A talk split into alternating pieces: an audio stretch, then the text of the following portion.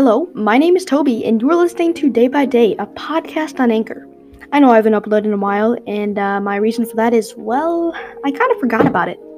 But since a lot of people were asking for a new episode, I decided to finally commit. As you know, in my previous podcast, Toby's Guide to Everyday Life.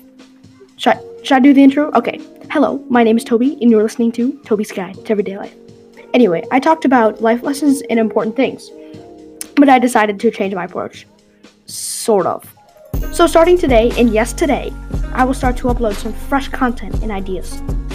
So what am I trying to say? Well, I'm going to talk about personal life experiences, and I will integrate and create some sort of benefit or life lesson that you can learn. Without further ado, let's get into the first episode, kindness.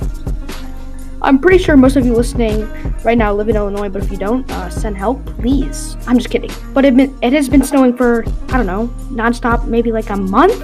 Yeah, I know. I can't even remember the last time I saw a fresh field of grass. Ah, the good old days. But anyway, you came for a podcast, so let me start podcasting. The other day, it was snowing a lot. Like, a lot. But since our alley is the only one that isn't paved yet, we had some issues. Did I say some? I meant a lot. Yeah, we had a lot of issues.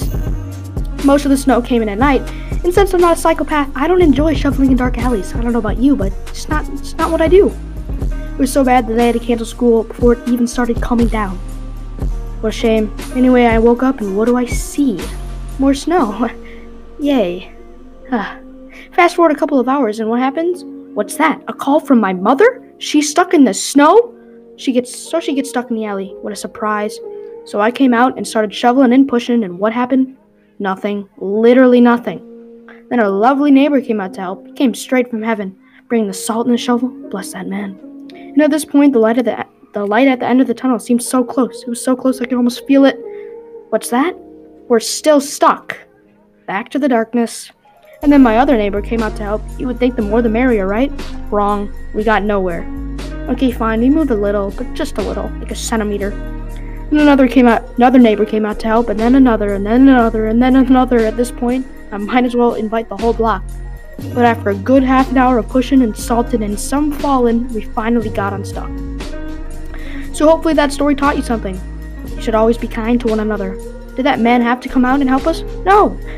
He could have stayed inside eating Cheez Whiz or whatever he was doing before. Although they probably didn't want to come outside in the cold and help us, they did anyway. Neighbors of pure heart. Although one did call the cops on us and our dogs, but that's a whole different story. Anyway, I don't care how bad your day was, just remember, kill 'em with kindness.